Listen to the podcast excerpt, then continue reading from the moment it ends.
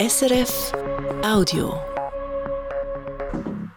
Das ist das Regionaljournal Zentralschweiz im Studio Marlis Zehnder. Nach einer Bombendrohung hat das Bundesasylzentrum auf dem Glaubenberg im Kanton Obwalden gestern Abend müssen evakuiert werden. Betroffen sind 240 Leute, die in diesem Asylzentrum wohnen. Bis jetzt hat die Polizei keine Bombe gefunden. Die Leute können aber erst nach dem Mittag wieder zurück ins Zentrum. Was genau passiert ist, das hätte Sammy Studer vom Daniel Bach vom Staatssekretariat für Migration SEM wissen. Also die Mitarbeitenden vom Bundesasylzentrum haben ungefähr um halb sieben am Abend äh, ein Schreiben gefunden vor einer Eingangstür, wo eine Bombendrohung drauf war. Also es ist angekündigt worden, dass zu einem gewissen Zeitpunkt am Abend wird eine Bombe explodieren. Ähm, sie haben da genau das Richtige gemacht, nämlich äh, Kantonspolizei Obalden informiert. Die haben äh, dann relativ rasch entschieden, dass man das äh, Bundesasylzentrum sicherheitshalber evakuiert. Das heißt, die 240 Asylsuchenden, die im Moment dort sind, haben sehr schnell das Gebäude müssen verlassen. Wo sind denn die hingebracht worden, die 240 Personen? Also sie sind zuerst in ein Restaurant gebracht worden, das in der Nähe ist vom Bad Glaubenberg, einfach damit sie an der Wärme sind. Und äh, man hat dann in der Zwischenzeit äh, Bus organisiert, vier Bus. Und jede Hälfte ist dann äh, in ein anderes temporäres Bundesasylzentrum in der Innerschweiz gebracht worden. Dort sind sie immer noch. Äh, wir warten jetzt auf Freigabe von der Kantonspolizei. Also im Moment laufen noch die letzten äh, Durchsuchungen und sobald die vorliegt, können wir sie dann zurücktransferieren. Aber eben bis jetzt ist keine Bombe gefunden worden. Also da handelt es sich offenbar um einen schlechten Scherz.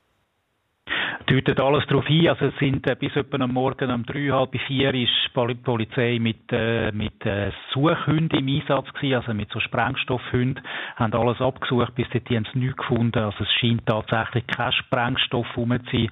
Es laufen jetzt noch letzte Durchsuchungen und sobald die abgeschlossen sind, eben folgt dann die Freigabe von der Kantonspolizei.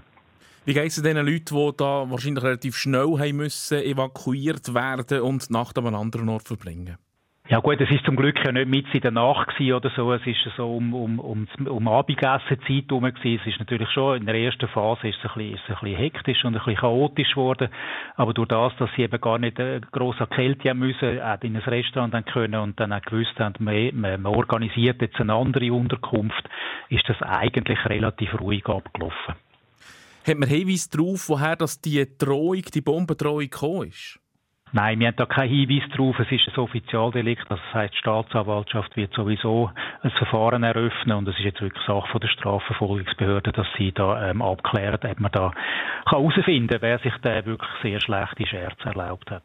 Sagt Daniel Bach, Mediensprecher vom SEM, im Staatssekretariat für Migration. Die Luzerner Stadtregierung ist gegen die Initiative Existenzsichernde Löhne jetzt von der JUSO. Die verlangt, dass alle, die in der Stadt Luzern arbeiten, mindestens 22 Franken in der Stunde müssten verdienen und so auf einen Monatslohn von etwa 4000 Franken pro Monat kämpfen. Der Stadtrat sagt, er habe zwar Sympathie für das sozialpolitische Anliegen, er finde aber, dass die Löhne regulieren keine staatliche Aufgabe sei. Um das müssen sich die Wirtschaft und die Sozialpartner kümmern. Zudem könnte das Image vom Wirtschaftsstandort Stadt Luzern leiden, sagt der zuständige Stadtrat Martin Merki. Er glaubt, dass in Wirtschaftskreis die Wahrnehmung die ist. Dass sie findet, da wird zu fest reguliert, da wird zu viel reingeredet, da haben wir zu viele Vorschriften, ganz allgemein. Jetzt machen die auch noch das. Das ist für uns in dem Sinn zu wenig attraktiv und äh, insofern könnte natürlich sein Image leiden von einem Wirtschaftsstandort Stadt Luzern. Neben befürchteten Image-Schaden findet der Stadtrat auch nicht sinnvoll, dass ein Mindestlohn in einer einzelnen Gemeinde eingeführt wird. Sie wollen keine Insellösung. Die USA hat die Initiative mit gut 1000 Unterschriften vor einem Jahr eingereicht. Unterstützt wird sie auch von der SP, den Grünen, den jungen Grünen und den Gewerkschaften.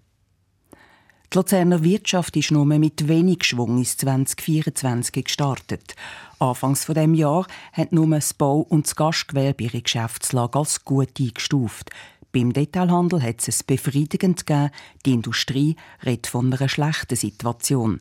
Das teilt die Lustadt-Statistik Luzern heute mit.